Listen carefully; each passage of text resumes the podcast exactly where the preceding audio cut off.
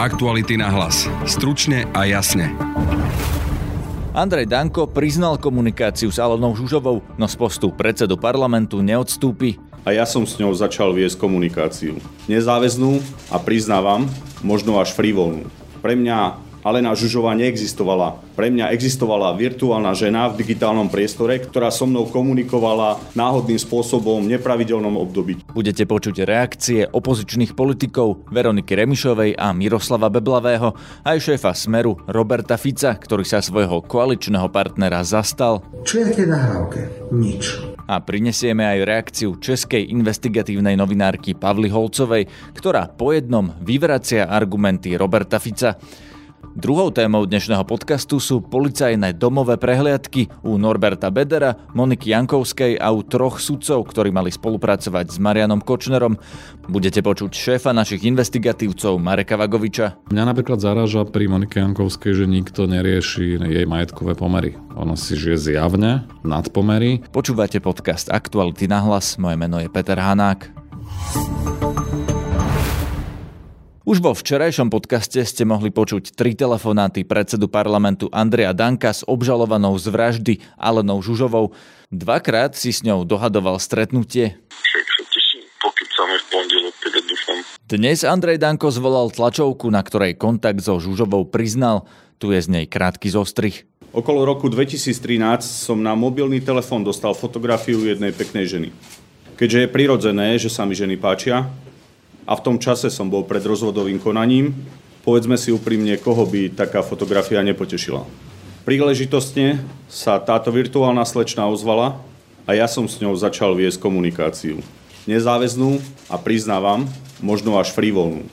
Chcem zdôrazniť, že som s ňou nikdy nekomunikoval na žiadne ekonomické, politické ani právne témy. Boli to len také, ako som už povedal, súkromné, nezávislé flirty.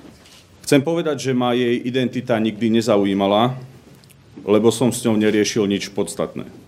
A navyše, tak ako je to už dnes dokázané na súde, vo výpovediach, som sa s ňou ani nikdy nestretol. Chcem povedať, že som nemal ani potuchy v predmetnom čase, že táto pre mňa virtuálna žena sa volá Alena Žužová. V telefóne som ju mal uloženú ako babu z Nových zámok.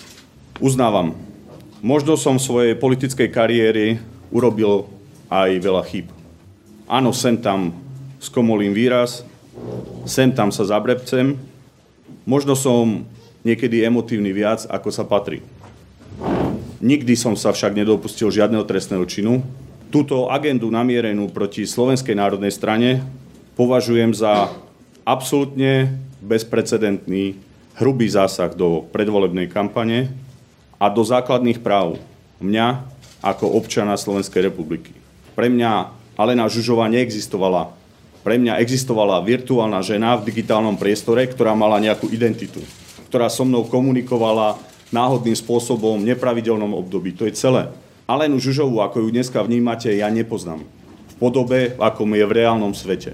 Mňa s Alenou Žužovou nespájate. Ja som s ňou nekomunikoval osobne. Ja som komunikoval s virtuálnou ženou, ktorá úplne ináč vyzerala a jednoducho nikdy som nebavil sa s ňou o tom, čo robím, alebo čo chcem robiť, alebo ako sa idem rozhodnúť a o týchto záležitostiach. Otázka, prečo si teda so Žužovou dohadoval stretnutie a prečo sa nakoniec nestretli, nepadla, lebo Andrej Danko po niekoľkých otázkach tlačovku ukončil. Táto kauza vyvolala reakcie celej opozície.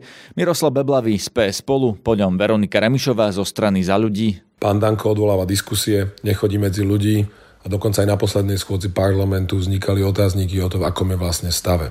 On sám to zdáva. Čo je však horšie pre Slovensko je, že v rovnako zdiskreditovanom a rezignovanom stave sú dnes aj ministerstva, ktoré SNS vedie. Školstvo, obrana, pôdohospodárstvo. Slovensko môže byť hrdé a férové len vtedy, ak ľudia ako pán Danko a jeho posluhovači zmiznú zo slovenskej politiky. Medializované nahrávky Andreja Danka a osoby obžalovanej z viacerých vražd ukazujú, Okrem iného vzťah predsedu Slovenskej národnej strany k pravde. Keď sa vyjadroval k podozreniam z týchto kontaktov, vyhlásil, že dotyčných ani nepozná. Z komunikácie vyplýva, že Andrej Danko Alenu Žužovu pozná a poznal, dokonca si minimálne dohadovali stretnutie. Andrej Danko sa ako predseda parlamentu mnohokrát oháňal slušnosťou a politickou zodpovednosťou. Dnes zverejnené informácie o kontaktoch s obžalovanou Kočnerovou volávkou stávajú Andreja Danka do podobnej pozície, v akej sa ocitol Martin Glváč, ktorý bol s touto osobou takisto v intenzívnom kontakte. A zároveň by sa mal verejnosti ospravedlniť za klamstvá a bezodkladne odstúpiť z pozície predsedu parlamentu. Takisto je otázkou na orgány činné v trestnom konaní, či pri takejto komunikácii neboli ohrozené aj záujmy a bezpečnosť štátu. Andrej Danko sa dnes vyjadril, že neodstúpi, lebo nepochybil. Zastal sa ho aj jeho koaličný partner Robert Fico zo Smeru. Jedna organizácia, ktorá je registrovaná v Českej republike a ktorá hovorí o boji proti korupcii a zločinu, zverejnila nahrávku medzi predsedom Slovenského parlamentu Andrejom Dankom a ženou, ktorá je obžalovaná z vraždy novinára a jeho priateľky. Zavolal som českej investigatívnej novinárke Pavle Holcovej, vďaka ktorej sa slovenskí novinári dostali k Dankovej nahrávke, aby reagovala na slova Roberta Fica. My sme to totiž nevydali. Kto to vydal? vydala, to, vydala to slovenská média. Čo myslí teda to českou organizáciou? Může myslet někoho jiného jako vás? Nevím, jak to může myslet. Jediný vysvětlení, co mě napadá, je, že tím myslí Mezinárodní síť investigativních novinářů OCCRT, která ale tento text taky nevydala pouze podklady pro text zpřístupnila slovenským novinářům. Kladím si otázku, prečo táto organizácia takto postupovala. Poprvé preto, lebo to bolo v úplnom súlade so slovenskou opozíciou. Neznám slovenské opoziční politiky a neznám ani strany opoziční slovenské, ne, neznám je osobně, a, takže nevím, proč bych měla jakkoliv konat v souhledě s opozicí. Po druhé preto, lebo chcela poškodiť súkromný život Andreja Danka, Jo, to já absolutně nevím, proč bych tohle chtěla dělat, nebo proč eh, by někdo uh, ze zahraničních investigativních novinářů, kteří jsou v sítě UCCRP, se vůbec zajímal o osobní život Andreje Danka. A po tretie preto, lebo sa domnieva slovenská opozícia, že takýmto spôsobom potlačia Slovenskú národnú stranu pod 5%. Myslím si, že uh, kromě mě v té mezinárodní síti investigativních novinářů nikdo ani neví, co je to SNS. Čo je tie nahrávke? Nič. Nie je tam nič, čo by bolo dôležité pre verejný záujem. Nie sú tam žiadne informácie, ktoré by potvrdzovali kriminálnu činnosť. Nie je tam nič, čo by sa dotýkalo výkonu verejnej funkcie druhého najvyššieho ústavného činiteľa. Vážení priatelia, dámy a páni, toto je vrchol protiústavnosti. Máme právo na ochranu súkromia, máme právo na to, bez ohľadu, či sme alebo nie sme verejní činitelia, aby veci súkromného charakteru, ktoré nie sú také, ktoré by mali vyrušovať verejný život, boli zverejňované ako v tomto prípade. My jsme se dostali a zdůrazňuji, že legální cestou k datům z vyšetřovacího, k datům a informacím z vyšetřovacího spisu, který je spojený s vraždou z Jana Kuciaka. To je zhruba 57 terabajtů dat, které jako mezinárodní organizace jsme zpřístupnili slovenským novinářům, aby mohli na dalších kauzách pracovat. Rozumiem, ale sprístupnili ste teda dáta slovenským novinárom, takže môžete predpokladať, že výjdu z toho tie nahrávky, ktoré tam ano, sú. my jim ale nediktujeme, co mají vydávat a proč. Prečo vlastne sprístupňujete tieto dáta, vrátane nahrávok súkromných rozhovorov, hoci aj politikov, slovenským novinárom? Tento dataset obsahuje tak závažná obvinění nebo odhalení, že je potřeba, aby lidé na Slovensku k těm datům a k jejich analýze měli přístup. Je podľa vás vo verejnom záujme vedieť, že politici, hoci aj súkromne a tak ako to Andrej Danko hovorí, aj tak trochu, on to myslím nazval slovom lascivne, komunikovali s ľuďmi, ktorí sú obžalovaní z vraždy?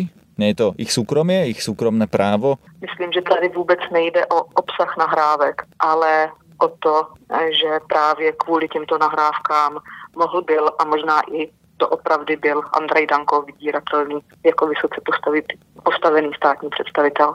Aktuality na hlas. Stručne a jasne. Polícia urobila raziu u Norberta Bedera, Moniky Jankovskej aj u jej sestry, sudkyne Andrej Hajtovej, aj u sudcov Vladimíra Sklenku a Denisy Cvikovej. Všetci mali byť v spojení s Marianom Kočnerom alebo mu aspoň pomáhať v konkrétnych súdnych sporoch. V štúdiu mám teraz šéfa nášho investigatívneho týmu Mareka Vagoviča. Vítaj. Dobrý deň. Marek, vieme, že Bodorovi policia zobrala telefón a ďalšie veci.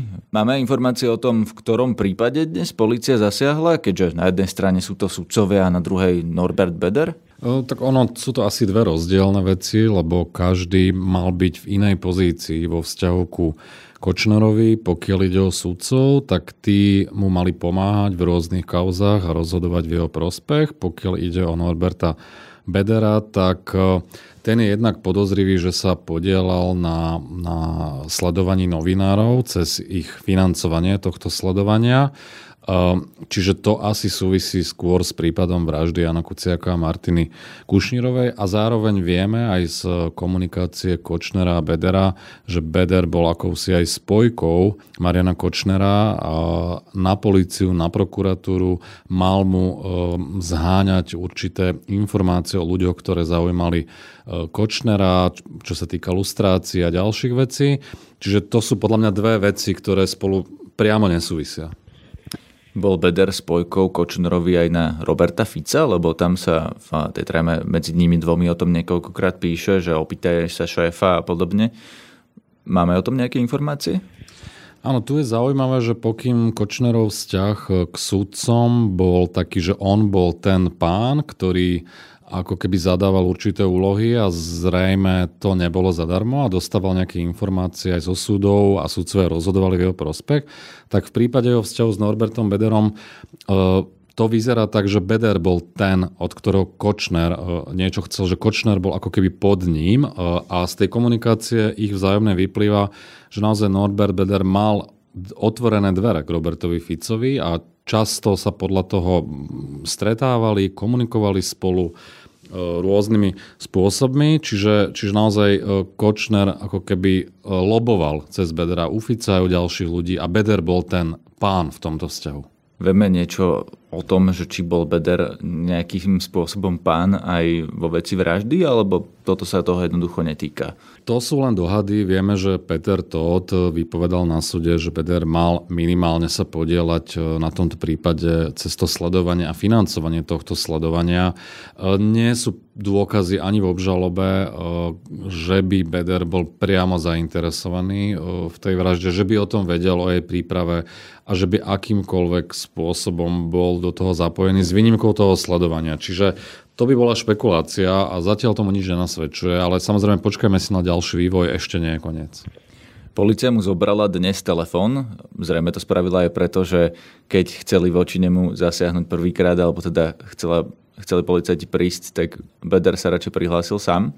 Vidíš v tom zmysel teraz, po dvoch rokoch od vraždy, aby mu brali telefón? Celkovo mám pocit, že tie zásahy, hoci to treba oceniť, že k tým zásahom prišlo, že tam boli domové prehliadky, je otázne, že či to naozaj nie je neskoro. Tí ľudia mohli už upratať e, dôkazy, vymeniť si telefóny a tak ďalej. E, ja sám som zvedavý, čo z toho nakoniec vyplynie a len upozorňujem, že akékoľvek hodnotenie toho zásahu z hľadiska toho, že, že e, prišlo konečne tej razy a je to pozitívna správa, že treba byť trošku zdržanlivý, lebo podobným spôsobom zasiahli aj voči Dobroslavovi Trnkovia. Vieme, ako to nakoniec dopadlo. Čiže ja dúfam, že policia aj prokuratúra e, pri tom dnešnom zásahu a príprave zásahu, podkladov, dôkazov boli lepšie pripravení, lepšie si to zdôvodnia a že to nepôjde dostrateno.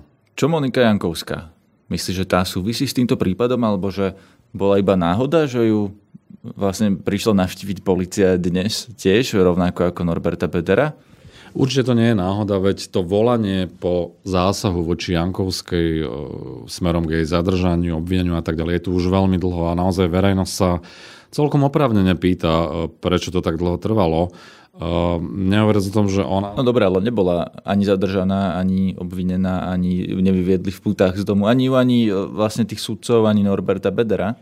Áno, zatiaľ je to len, sme zostaňme len pri tých domových prehliadkach, ale je to určitý ďalší krok v tom v sérii tých opatrení, ktoré robí policia, prokurátor, a ja si myslím, že už mala byť aj zadržaná, aj obvinená a to isté Norbert Beder, ale veď počkajme si, nevieme, čo sa bude diať v najbližších dňoch, hodinách, tie zásahy sú pomerne prekvapivé, neočakávané, v podstate zo dňa na deň to príde, čiže Uvidíme, aké budú ďalšie kroky, ale mňa napríklad zaráža pri Monike Jankovskej, že nikto nerieši jej majetkové pomery. Ona si žije zjavne nadpomery. Aj my viackrát na aktualitách sme to opísali a toto ide ako keby zatiaľ bokom, hoci je to podľa mňa rovnako relevantné ako to, že komunikovala s Kočnerom. Veď e, to, že si žije nákladným spôsobom života a nevie to vydokladať do svojich príjmov, e, je nejaká nepriama súvislosť tam s Kočnerom, ktorý pravdepodobne jej za určité úkony aj platil. Aj to vyplýva z tej trímy, že ho aj svojím spôsobom žiadala o nejaké službičky, peniaze. V podstate sa doprosovala, že potrebuje toto a toto, chcela by bývať tam a tam a nemá peniaze. Čiže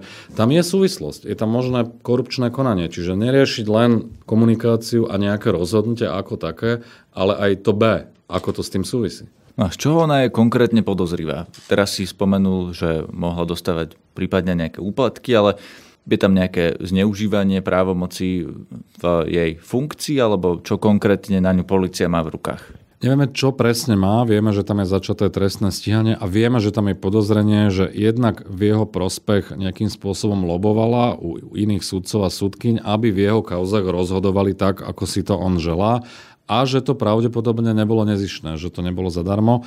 A samozrejme ako súdkyňa mohla aj ona sama nejakým spôsobom ovplyvňovať tie konania, čiže Tie podozrenia sú najmä vo vzťahu k zneužitiu právomoci. A samozrejme... Tak to ja tu doplním, že ona bola štátna tajomnička na ministerstve za Smer, aj kandidovala vo voľbách, čiže nebola vlastne, nebola súdkyňou od roku 2016 minimálne. Áno, no ale Kočnérové kauzy rôzne sa ťahajú oveľa dlhšie, čiže treba to spätne preskúmať. Či aj ona ako súdkynia nejako priamo voči nemu nerozhodovala, ale áno, primárne je to podozrenie vo vzťahu k tomu, že lobovala o iných súdkyň a snažila sa zariadiť rozhodnutia v jeho prospech. To je pravda. Potom tu máme sudcov, ktorí zrejme pomáhali Kočnerovi, ktorých z toho usvedčuje tá tríma.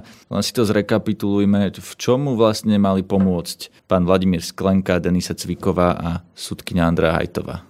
Je to podobné ako u Jankovskej, že, že mm, Kočner mal rozbehnutý množstvo rôznych biznisov s čudným nejakým pozadím, súdnych sporov, snažil sa vymáhať e, rôznym spôsobom peniaze a on potreboval jednoducho mať pod kontrolou určité procesy v justícii, takisto ako na policii a prokuratúre. Na policii mal svojich ľudí Jombika Barochovského, na prokuratúre ľudia z vedenia prokuratúry boli s ním v úzkom kontakte, že potreboval si cez rôznych sudcov na rôznych stupňoch zabezpečiť beztrestnosť alebo rozhodnutia v jeho prospech, ktoré mu pomáhali aj finančne, respektíve majetku v rôznych sporoch, ktoré viedol. Vieme, že napríklad zmenky boli takto ovplyvňované, to vyplýva z tej trémy. Je ešte nejaký ďalší príklad, taký očividný ako zmenky? Tak zmenky sú asi taký, že najznámejší a najväčší prípad, ale vieme, že e, komunikoval aj so správkyňou e, konkurznej podstaty v jednej kauze, do ktorej sa podľa Kočnera miešal Jan Kuciak, to boli nejaké pozemky pri Čuňove, ktoré súviseli s, ka- s kauzou Glens House. Čiže boli to rôzne typy ľudí na rôznych úrovniach, ale tie zmenky sú asi že najväčší taký prípad, e, kde potreboval pomoc priazených sudcov. To bol šéf našej investigatívy Marek Vagovič. Počúvajte nás aj zajtra. Zdraví vás, Peter Hanák. Aktuality na hlas. Stručne a jasne.